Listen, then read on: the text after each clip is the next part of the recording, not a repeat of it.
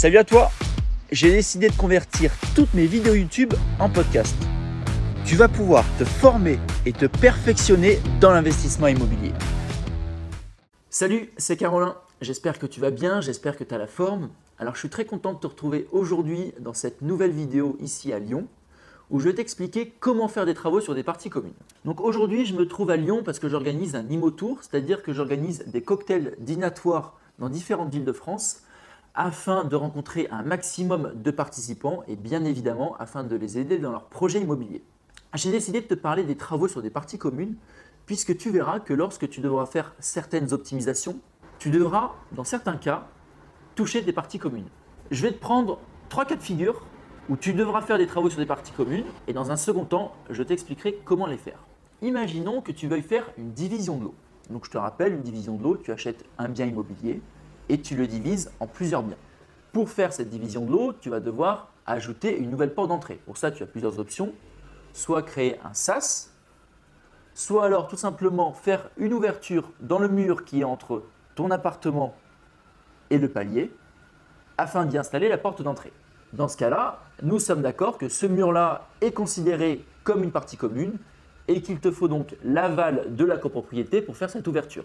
Deuxième exemple, tu achètes un appartement dans une vieille bâtisse, tu remarques que le plancher est faible. Alors souvent dans les vieux immeubles, ce sont des planchers en bois et ils faiblissent avec le temps. Tu le remarques, en fait, il peut y avoir une petite cuve et puis quand tu marches dessus, tu vois que ça tremble. Donc dans ce cas-là, il est préférable de refaire le plancher.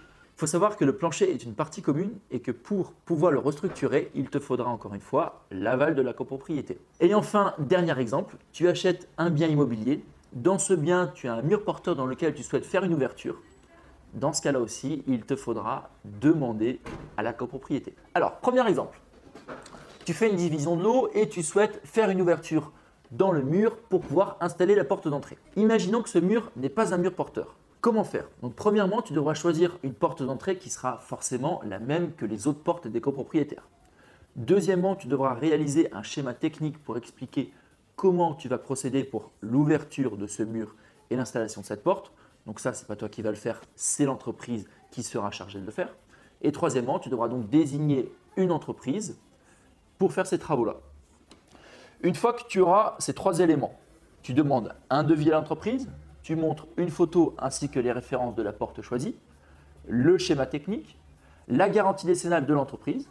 Tu présentes ce dossier à l'Assemblée générale et si l'Assemblée générale valide ton dossier, alors tu peux procéder aux travaux.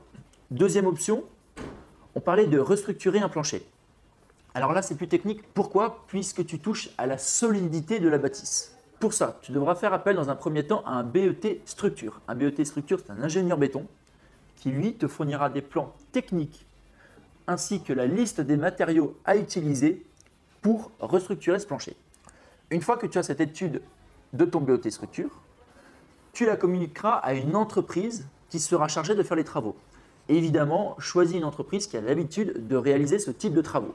Une fois que tu as le devis de cette entreprise, encore une fois, tu demandes leurs assurances et tu communiques ce projet total à ton assemblée générale afin de le faire voter par tes copropriétaires.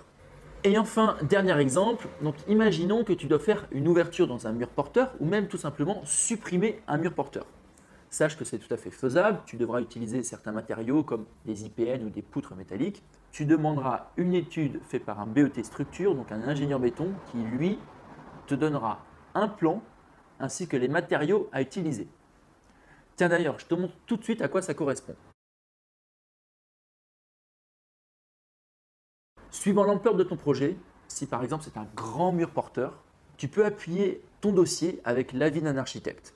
Une fois que tu as donc l'étude de ce BET structure, et si c'est un projet important de cet architecte, choisis une entreprise qualifiée pour, alors vérifie dans son assurance qu'il ait la mention béton armé.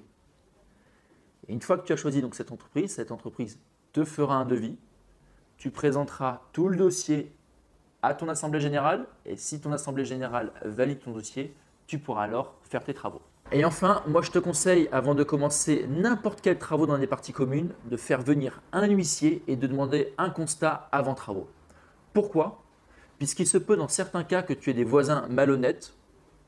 ils ont des fissures ou des dégâts dans les appartements, ils attendent que tu commences les travaux et ensuite ils viendront te dire Ok, c'est de votre faute, vous avez fait tel, tel dégât dans mon appartement, vous devez payer. Si tu as fait venir un huissier, tu auras un constat et ça va te permettre de te protéger et donc de prouver ton innocence. Voilà, donc j'espère que cette vidéo t'a plu. Je te souhaite une excellente journée, beaucoup de succès dans tes investissements immobiliers et je te retrouve la semaine prochaine.